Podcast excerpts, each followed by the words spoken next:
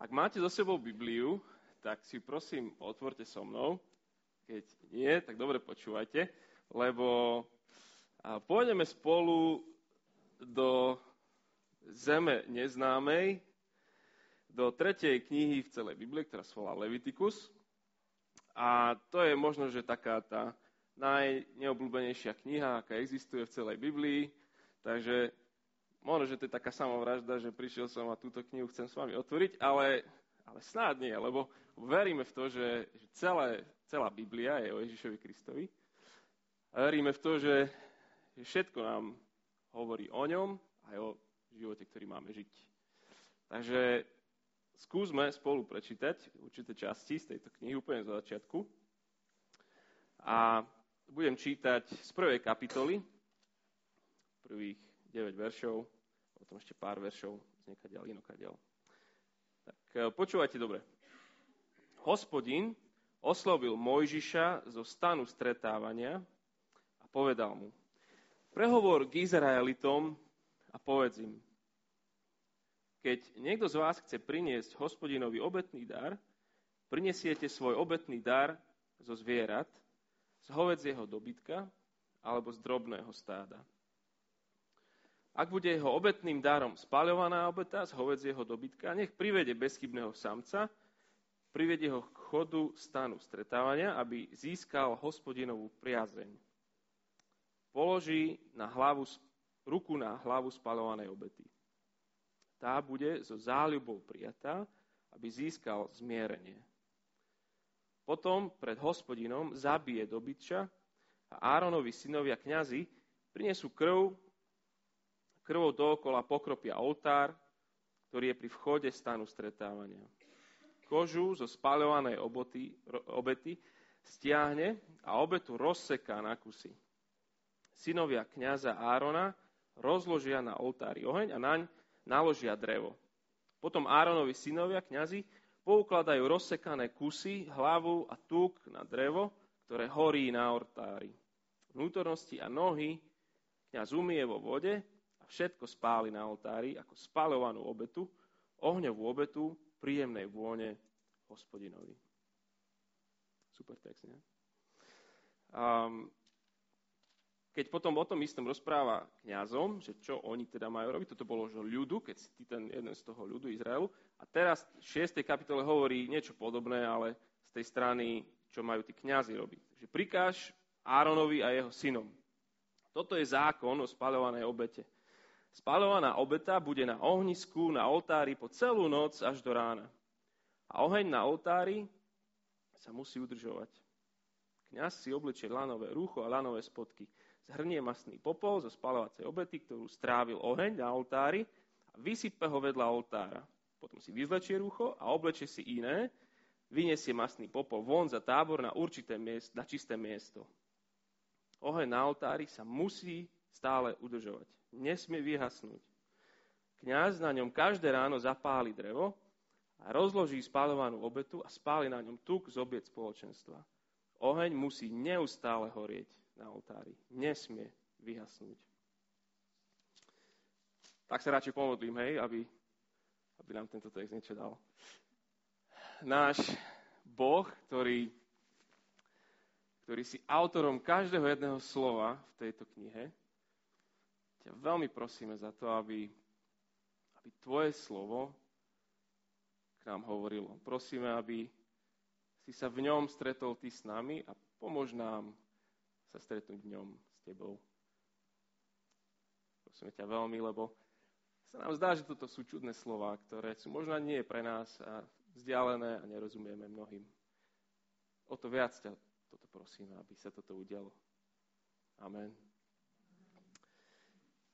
Čo je podľa vás najväčším problémom ľudstva? Čo je podľa vás najväčším problémom? Klimatické zmeny možno? um, oteplovanie, tornáda, záplavy. Čo, čo môže byť najväčším problémom? Zlí vládcovia, zlí králi, zlí tyrani, zlí premiéry, prezidenti. To je veľké zlo, keď sú zlí. Um, niektorí hovoria, že, že najväčším problémom ľudstva je to, že je, že je planéta preľudnená. Že nás tu priveľa a za chvíľku už nebude do zdrojov, jedla a pitia, že to je, to je najväčší problém ľudstva. Komunisti vraveli, že náboženstvo je najväčším problémom. Veriaci hovorili, že komunisti sú najväčším problémom. Takže asi záleží, koho sa pýtate. Pre tých, čo sú liberálni, tak pre nich sú najväčším problémom tí, čo sú konzervatívni a tí, čo sú konzervatívni, pre nich zase liberáli. To sú najväčší hnoj. A kresťania zase nariekajú, že tí neveriaci, to je, to je, to je samý hriech, špina, to je, to je strašné s tými neveriacimi. A neveriaci ľudia zase hovoria, že tá církev to je, to je bigotné, netolerantné, spiatočné, katastrofa. Na čo, na čo nám také niečo je? Čo je najväčší problém človeka a ľudstva? To, čo, keby sme sa spýtali Izaiáša z toho, čo čítal Juro na začiatku, keď, keď stál pred Bohom, čo by on povedal? Alebo čo si myslíš, že je tvoj najväčší problém života? A keď by sme sa túto otázku pýtali, nie teraz v 21. storočí, ale Keby sme šli od tých 500 rokov dozadu, ako ste išli v posledných týždňoch k obdobiu reformácie, čo by bola ich odpoveď na otázku, čo je najväčší problém? Európska kresťanská spoločnosť, oni neriešili klimatické zmeny, lebo také proste nevedeli o tom. Neriešili ani preľudnenie, lebo existoval mor a to bol, to bol super riešenie na preľudnenie a boli veľké vojny. A skôr bolo podľudnenie, že nebolo dosť ľudí v niektorých dedinách. Takže to nebol problém v tej spoločnosti. Ale otázka na vrchu rebríčka top najväčších problémov ľudstva bola Božia svetosť. Boh je svetý. To mi padá. V stredoveku a v tom, v tom období, o ktorom ste sa rozprávali,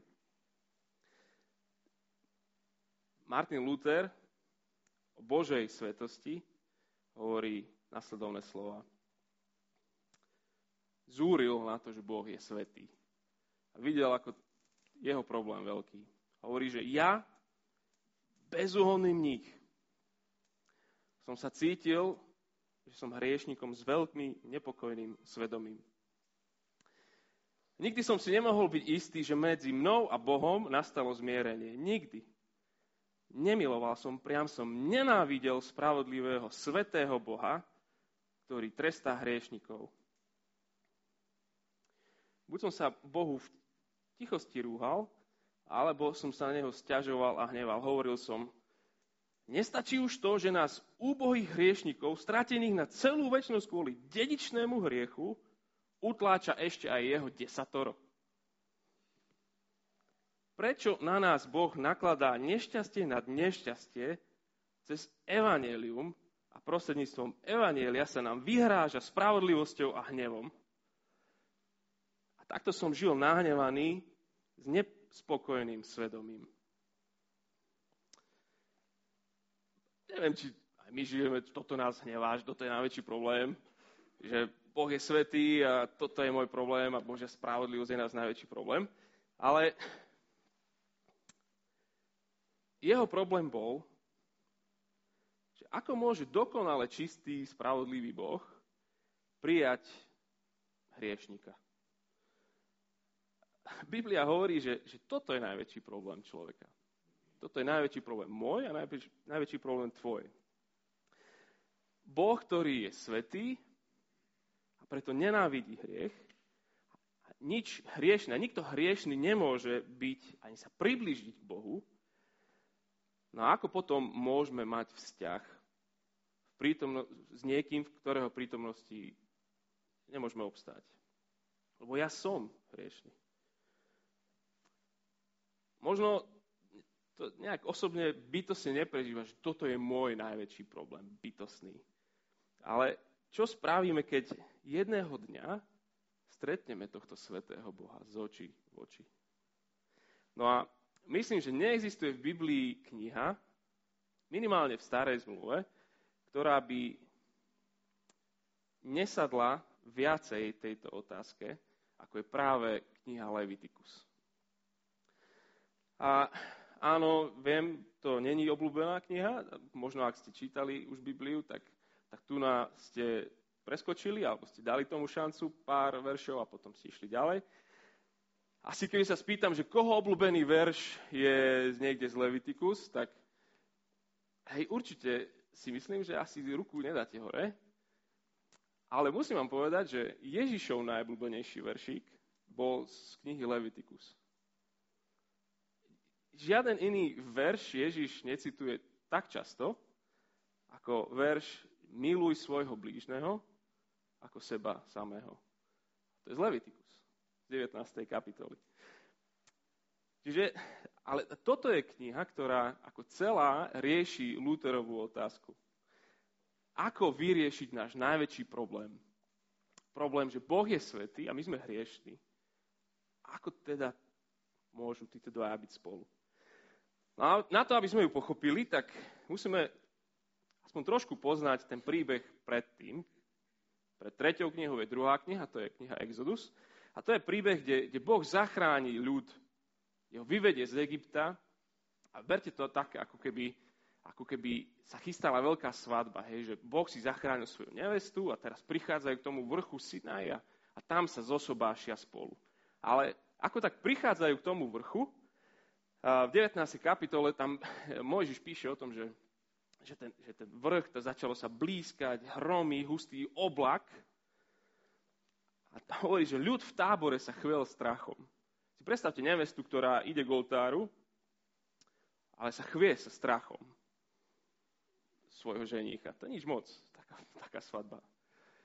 A, ako išli bližšie, tak, tak zvuk rohu mohutnel. Hovorím, boh im hovorí, že, že povedz tomu tej neveste, aby sa, aby sa neodvážili prísť ešte bližšie a nepokúšal sa ma uvidieť, lebo by veľa z nich zahynulo. Tak čo je to za sobáš? Sa chcú zobrať, nevesta sa bojí ženícha a ešte ženích hovorí, že, že ale nech nepríde blízko pri mňa, lebo ja ju milujem, ale keby prišla blízko, tak, tak zahynú. Čo, čo je toto za vzťah? Inými slovami, ako môže svetý Boh, ženích, mať vzťah s ľudom, ktorý je hriešný? Toto bol ich najväčší problém. Chce so svojou nevestou žiť. A prebehne svadba a po svadbe chcú spolu bývať. Tak sa nasťahujú akože spolu. A uprostred veľkého tábora Izraelitov na púšti bol uprostred, v strede, jeden stan, ktorý nazval, že stan stretávania. Ktorý aj tu bol spomenutý. Že tam je stan stretávania. No lenže na konci knihy Exodus, tie posledné slova, už, už tam stojí, už tam je Boh. A tam čítame, že vtedy oblak zakryl tento stan stretávania a hospodinová sláva naplnila ten príbytok. Čiže Boh už tam býva. A Mojžiš sa nemohol priblížiť k stanu stretávania, lebo nad ním sa vznášal oblak a hospodinová sláva naplňala príbytok. Stále ten istý problém už bývajú spolu, ale nie, nie sú spolu. Boh je tam, ale ten, ten ľud zástupca ľudu Mojžiš ne, nemôže k Bohu. Stále ten istý problém. A presne tak, týmito slovami začína tento náš text a celá kniha Leviticus. Čítame, že hospodin oslovil Mojžiša zo stanu stretávania a povedal mu. Čiže kto je kde? Kto je vnútri, kto je vonku. Vnútri je hospodin a Mojžiš je vonku. Prvý verš ďalšej knihy Biblii, čo je 4. Mojžišova alebo kniha Numery, začína takto. Na Sinajskej púšti v stane stretávania hospodin oslovil Mojžiša a povedal. Kto je kde? Obidvaja sú vnútri. Levitiku začína s tým, že Boh je vnútri, Mojžiš vonku. A ďalšia kniha začína tým, že oslovil ho v stane. Obidvaja sú už vnútri. Čiže už Boh, môj svetý Boh žije spolu hriešným človekom. Čiže kniha Levitikus je, je kniha, kde dôjde k tomu, že tak čo sa teraz stalo. A, ako to je možné, že svetý Boh môže žiť s hriešným človekom spolu. O tomto je kniha Levitikus. A to je niečo, niečo obrovské sa muselo stať. To je, to je riešenie Luterovho problému. Ako, ako ja hriešný, ako on svetý. Ja ho nenávidím, keď on je... To, to, nedá sa tak žiť spolu. A to je riešenie najväčšieho problému, akému ľudstvo čelí v 21. 16. ktoromkoľvek storočí. A o tom je práve tá prvá polovica celej tejto knihy. A tu nám máme prvých 9 úplne, že maličko veršíkov z začiatku, kde sa nám to celé rozbieha. Takže tento príbeh z knihy Leviticus je príbeh lásky, príbeh Božej lásky, ako nás dostať späť do Božej prítomnosti. Späť ako keby do raja, kde Boh s človekom boli spolu. Ale dostať nás späť, ale tak, aby ten svetý Boh nezničil toho riešného človeka. Aj taký trošku dlhý úved som tomuto spravil, lebo, lebo, lebo o tomto je tá kniha a, a je to kniha, ktorá není známa i pre mňa úplne veľmi, ale viem, že mnohým to je zvláštna, zvláštna kniha, tak ale o tom to je. A potrebujeme mať vždy na mysli, že keď o hoci čom rozprávame v tejto knihe, tak vlastne rozprávame o tom, že ako môže tento svetý Boh žiť s riešným človekom. No a tá prvá vec, ktorú nám ukazujú, prvých sedem kapitol vlastne, že sú schopní žiť spolu len vďaka obeti. A Boh sám ich ustanovuje, tie obete, ako, ako prostriedok, ktorým hriešný človek môže mať vzťah so Svetým Bohom. A vidíme, že Boh túži mať ten vzťah, pretože je to Boh, ktorý ustanovuje tie obete, že tieto obete umožnia mať spoločný vzťah. A tých obetí je 5. Keby ste prečítali prvých 5 kapitol, tam je 5 obetí. A niektoré sú nariadené, niektoré sú dobrovoľné. A v tejto prvej kapitole je spáľovaná obet, tak sa volá, že spáľovaná. A sú, sú trošku v niečom podobné a v niečom sú veľmi rôzne. A každá nejakým spôsobom nejakým inakším spôsobom nám ukazuje na tú najväčšiu obeď, ktorou nakoniec sa stal Ježiš Kristus. Čiže ak chceme viacej, vo viacerých farbách spoznať to, čo spravil Ježiš Kristus, tak tu je 5 rôznych farieb, akými môžeme spoznávať obeď a dielo Ježiša Krista. Uh, nie len túto spáľovanú. Predstav si, že si jeden z týchto troch Izraelitov. Predstav si, že si že si bohačí, alebo bohačia, možno sa voláš Rút, židovské meno. A, a, alebo si, nie si ten bohač, a, ale si nejaký robotník, ktorý sa volá, dajme tomu, Tevie, alebo neviem, aké židovské meno. A, a potom, že si nejaký človek, ktorý si možno nezamestnaný, možno, možno dlhodobo na pen, alebo čo, chudobný Ruben. Traja rôzni ľudia, traja rôzne finančne. No ale máš túžbu povedať tomuto Bohu, ktorý tam s vami býva, že ho chceš milovať celým svojim srdcom. Celou svojou mysľou, celou svojou silou, celou svojou vôľou. Veď si pamätáš, že pred troma mesiacmi vás vyviedol z otroctva v Egypte. Že on je tvoj Boh chceš mu povedať, že ty si celý jeho. A tak sa vydáš do centra toho tábora, môžeš ukázať.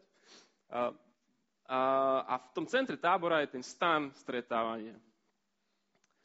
To je, to, je, to je to, kde je Boh, to je to sveté miesto a čím ďalej od toho miesta, tak tým menej sveté.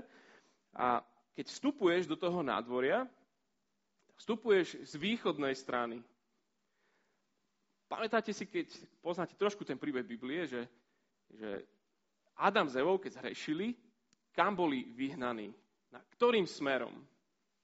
Boli vyhnaní na, na východ od raja. Ešte aj taká kniha je amerického spisovateľa. A, čiže oni, keď vstupujú k Bohu, tak vstupujú ako keby naspäť, odkiaľ boli vyhnaní. Keď Boh ich vyhnal na východ od raja, tak teraz oni z východu vstupujú náspäť, ako keby späť do Božej prítomnosti. ale už vstupujú ako hriešní ľudia. Vracajú sa naspäť. A každý z týchto rúd, keďže bohatá, prichádza s bíkom. Keby sme čítali ďalej v tom texte, tak, tak tá stredná vrstva, tá by priniesla nejakého baránka. A takí tí na sociálke, tí by donesli holuba. Chytili by niekde holuba, tých tam bolo veľa. Prinesli by holuba ako, svoju, ako svoje zvieratko. A prichádzaš, ak, ak, ak na to máš, určite by si mal prísť s bíkom a nie s ovcou. Nespraviť tú skrátku. Ak máš na ovcu, určite nepríď vstákom. Je to, je to finančná záťaž. Doniesol si so sebou bezchybné zviera. Sámčeka. Ty, si, ty by si si možno vedel predstaviť, že ráno si prišiel do toho stáda, do toho košiera, si sa pozrel, že aha, tohto by som sa celkom rád zbavil, že už 4 dní nežral, trošku krýva. Akože ten by mi, až tak by mi nechýbal, keby tohto som, o tohto som prišiel, ale on hovorí, že nájdi toho najlepšieho sámca, ktorého si tam našiel a ten, ty presne vieš, ktorý to je. Toho si zoberieš so sebou. Ty vlastne prídeš tam so svojím najobľúbenejším kúskom majetku. Čo je tvoj najobľúbenejší kúsok majetku, ktorý máš? Hej, tak oni boli, oni boli družstevníci, alebo proste farmári a plasy stáda, tak to bol ich naj, najdôležitejší, najobľúbenejší kus majetku takým prišli, priniesli, priniesli svoje zviera a išli k nemu ku vchodu toho stanu, stan stretávania. Prišli ku vchodu a ďalej už sa v živote nikto z nich nemohol dostať bližšie. Úplne v strede v tom stane bolo také miesto, kde, kde mohol iba veľkňaz raz za rok. Ale tí obyčajní Izraelita si mohol tam prísť. Najbližšie v živote sa dostal pred vchod toho stanu. Dovnútra mohol kňaz, ešte ďalej už len veľkňaz tam pri vchode toho stanu si chytil svoje zviera, vložil si svoje ruky na jeho hlavu, keď je bík, tak asi tak, alebo tak, a, a vyznával si všetky svoje hriechy. Si mu držal tú hlavu a si mu hovoril, Bože, som hriešný, dnes ráno som sa naštval na moju ženu, včera som mal problém s kolegom a zase sa trápim s pýchou, proste všetko, všetky svoje hriechy držíš toho býka alebo ovcu a, vlastne vkladáš svoje hriechy na hlavu toho býka alebo niečo. A hovoríš mu, celý sa ti chcem odozdať. Všetko, čo, čo som a čo mám. Budeme spievať takú piesť na konci, že vezmi, pane, život môj. A vlastne toto oni tým vyznávali. Vezmi všetko. Všetky svoje hriechy vložíš na to zviera potom odvedieš to zvieratko a pri, tam v strede vidíte taký, taký oltár, taký štvorcový a pri tom oltári ty sám osobne musíš svoje zviera zabiť. Je to tvoje najobľúbenejšie zviera, tvoj najobľúbenejší majetok a ty si ho tam zabiješ. A kňaz zobere všetku tú krv, ktorá z neho vytečie a, a pokropí ten oltár. Ofrká ho a mŕtve zviera stiahneš z kože, všetko ty sám, vypitváš ho, naporcuješ. Je to tvoja obeď. Ty sám to robíš. Čiže si celý od krvi, možno od, od hlavy až po petik. Kňaz vnútornosti poumýva, lebo na ten oltár nič špinavé sa nemôže dostať. A potom celé zviera, všetko, okrem tej kože, položíš do ohňa zhorí úplne, úplne všetko do tla. Celé sa premení na dym, nikto sa z toho nenaje. Tvoj najlepší bík, tvoja najlepšia ovca, je celé Božie. Ako dym stúpa, Boh sa metaforicky v nebi zhlboka nadýchne, usmeje sa a povie, som s tebou spokojný a ideš domov. Všetko zhorelo. Tvoj najblúbenejší kus majetku, tvoj najlepší kus. To je spálovaná obeta. Úplne najzákladnejšia zo všetkých obiet, ktoré, ktoré existovali. Je dobrovoľná pre každého, zároveň to je obeta, ktorú kňazi, keby sme čítali ďalej v tom texte, musia prinášať každý deň. Jednu ráno a jednu večer. Táto obeta má byť vždy na ohni. Non-stop. Pondelok, útorok, streda, štvrtok, sobotu. Potom pri každom prvom dni nového mesiaca vlastne hovoria, že celý mesiac chceme byť tvoji.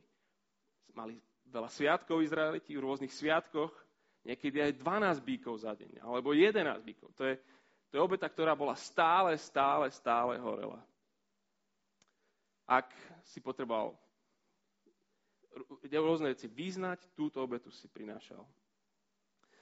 A potom v tej 6. kapitole, keď som čítal o tých kňazoch, ako oni majú asistovať, trikrát tam hovorí, že oheň na oltári nesmie vyhasnúť, stále sa musí udržiavať. Stále tam táto obeta musí horieť.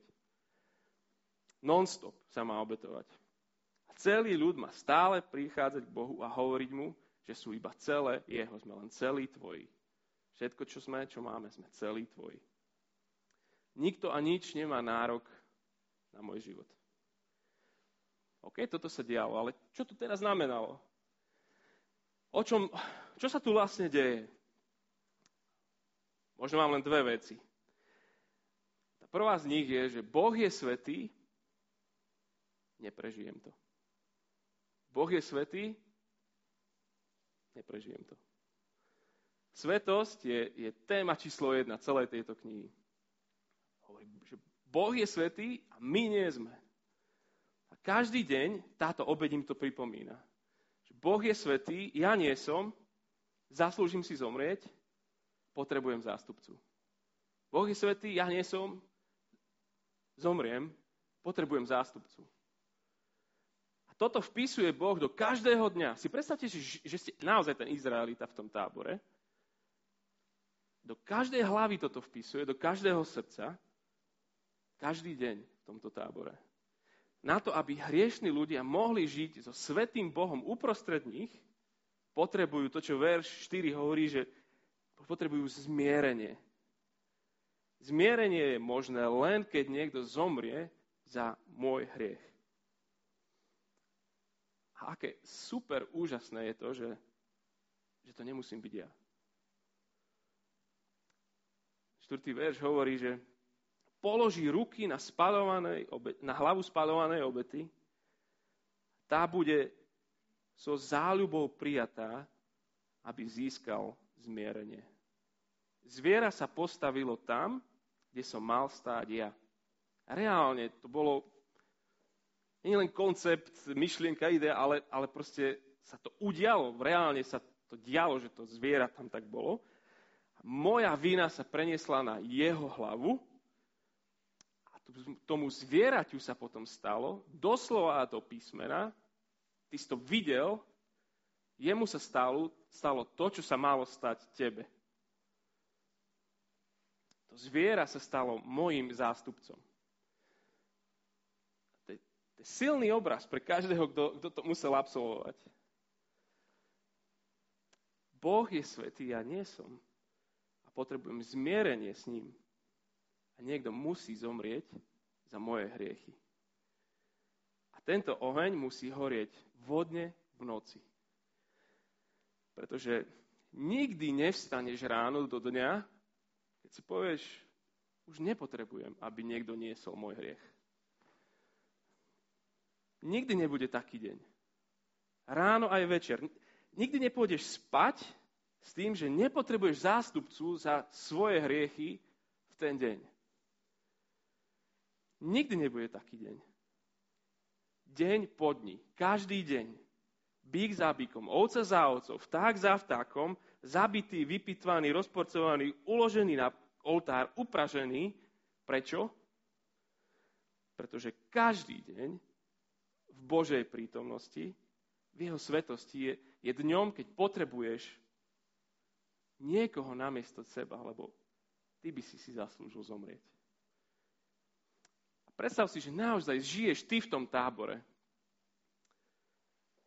Asi by si nepochyboval o tom, že, že naozaj hriech má hrozné, hrozný dopad. Že odplatou za hriech je smrť. Keď sa pozrieš na ten tábor, non-stop z neho stúpa dym. Non-stop. Ten oheň nikdy nemôže vyhasnúť, Lebo nikdy deje deň, keď už nepotrebuješ vyznávať hriech, keď nepotrebuješ, aby niekto namiesto teba zomrel. Trikrát sa tam hovorí, že je to obeta príjemnej vône hospodinovi. To isté použil apoštol Pavol, keď čítal Jurky ten test, text. Obeta príjemnej vône hospodinovi. Boh sa zhlboka nadýchne a hovorí, tvoje výkupne bolo zaplatené. Som spokojný. Predstav si to. Možno naozaj skús zatvoriť oči. Predstav si ten pach krvi. Predstav si, ako ručia tie bíky, tie ovce, ako mékajú podrezané. Predstav si pohľad na tých ľudí, ktorí prichádzajú, ktorí tam krájajú to meso. Predstav si ten dym, smrad ako pripáleného mesa. Každý deň, každý rok spalovaná obeta stúpa non-stop. Storočia.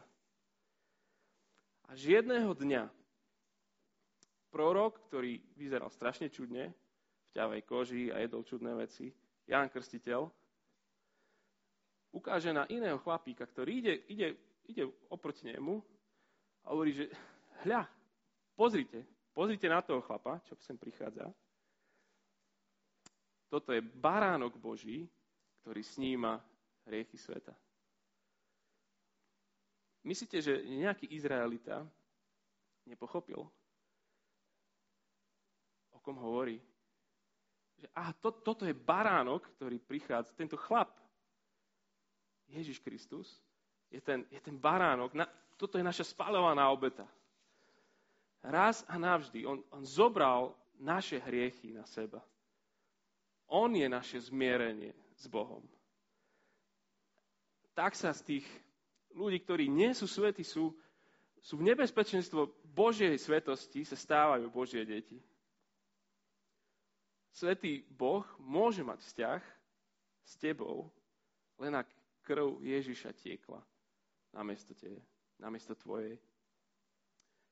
O ňom iní hovoria, že on je ten nepoškvrnený, ten bezchybný baránok. Tak skúsi to predstaviť inak teraz celé so mnou. Predstav si, a, alebo proste uvažuj nad svojimi hriechmi, nad vecami, ktoré, ktoré ťa trápia, ktoré vie, že, že, že sú nesprávne, že to je hriech v tvojom živote. Dnešný, včerajší, zajtrajší. Predstav si, že stojíš pred Bohom a Ježiš je vedľa teba. Predstav si, že položíš ruky, svoje ruky ty hriešný človek, na hlavu Ježiša Krista. Predstav si, že to robíš, ako keby si to robil na tú ovcu alebo na toho býka. A hovoríš, moja vina na teba, Ježiš. Moja pícha na teba, Ježiš. Môj, môj strach na teba, môj, moja podlosť, moje klamstvo na teba, moje každý môj hriech na teba, Ježiš. Ty mňa zastúpiš. Ty sa postavíš tam, kde ja som mal stať. A potom ho zabiješ.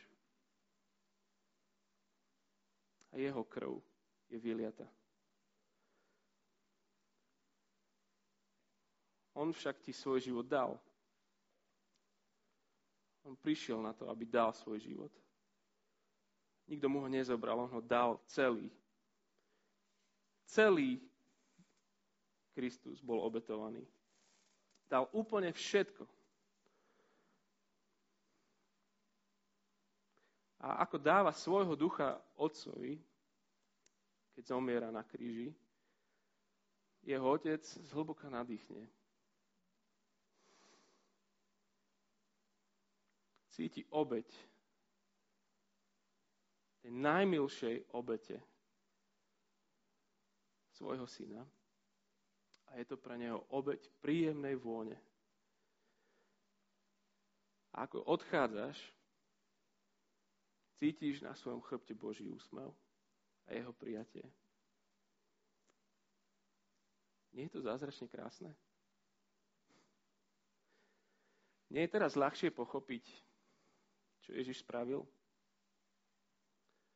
každá z tých obetí, každá z jedna z tých piatich nejakým spôsobom ukazuje na Kristovú obeť za nás. Boh je svetý. Neprežijem to. Potrebujem zástupcu. A tá druhá vec je, že Boh je svetý a chce, aby sme mu celý patrili. To je jediná obeta z tých všetkých, ktoré existovali, kde ide na oltár celé zviera. Všetko ide Bohu. A je to silné, lebo vlastne tým hovoríš, že chcem ti dať všetko, čo mám. Celý svoj život. A to, to, najvzácnejšie, čo mám, ti, ti dávam, lebo nemám nič zácnejšie, ako by som ukázal, že, že všetko. Nič si nechcem nechať pre seba, Boh. Toto zviera som vlastne celý ja. A celý chcem patriť tebe. Celý ti patrím. Každý kúsok môjho života, bytia, rozmýšľania, snov, plánov, všetko, každý kúsok patrí tebe. A to non-stop, každý deň. Každý deň, celý deň. Je to drahé. Je to najdrahšie, čo, čo mohlo byť. A je, tí Izraelti donesli to najlepšie, čo našli koľko z môjho života je tu pre Boha a koľko z môjho života je tu ešte stále pre mňa. Ako si to zadelil ty? Jednu mne, jednu tebe, jednu mne, jednu tebe, jednu. Ako karty, keď delíme, hej. Ale takto žijeme svoj život.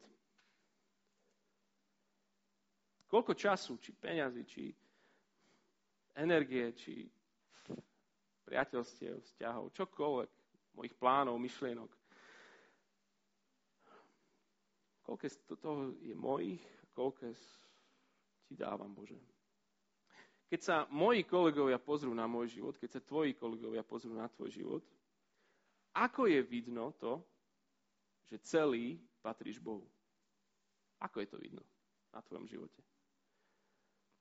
A takže si v nedelu v kostole a podľa toho by mali im dojsť, určite by malo dojsť, že celý patríš Bohu, lebo chodíš do kostola. Alebo že si čítaš Bibliu a ako im má dojsť, že celý patríš Bohu? A možno, možno ty spolu so mnou to dôverne poznáš, takú tú, ten život minimálnej poslušnosti. Ako byť kresťanom, ale nepreháňať to zase. Ako byť kresťanom, ale ne, aby to nebolo zase, že, že všetci si budú proste, že to preháňam. Tak s rezervičkou. Apoštol Pavel píše zboru, ktorý bol v Ríme a hovorím toto, že pozbudzujem vás teda, bratia, pre Bože milosrdenstvo, aby ste prinášali svoje tela ako živú, svetú, Bohu príjemnú obetu, ako svoju duchovnú bohoslužbu Bohu. Hovorí to isté. Prinášajte svoje, svoje telo, prineste Bohu ako ako obetu. Niečo ako títo Izraeliti robili s tými zvieratami. Ježiš Kristus sa stal spálovanou obetou raz a navždy za nás. Celý sa nám dal. Každý deň ráno, ako sa zobudíš, si vieš, čo zaslúžiš? Zomrieť. No každý deň tvojho života ti Boh dal svojho syna. Si pokrytý. A možno si to ešte nikdy nespravil. Možno, že si nikdy svoje ruky nepoložil na baránka Božieho, na Ježiša. Tak vlož dnes svoju vínu na Neho a poznaj úsmev Jeho prijatia. A my všetci, ako tu sme, každý deň, dokým bude deň, odozdávajme svoj život. Ale celý. Všetko. Modlíme sa. Náš Boh, chceme aj v tejto chvíli dať svoje ruky na hlavu Tvojho syna. Na jeho zbičovanú, krvácajúcu, trňami dopichanú, krvou zaschnutú hlavu.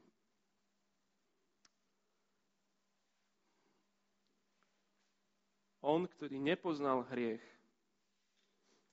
stal sa hriechom za nás.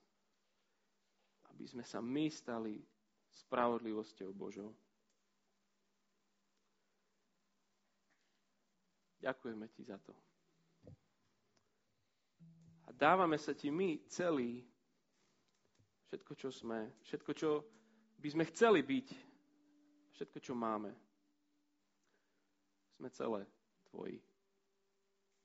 Amen.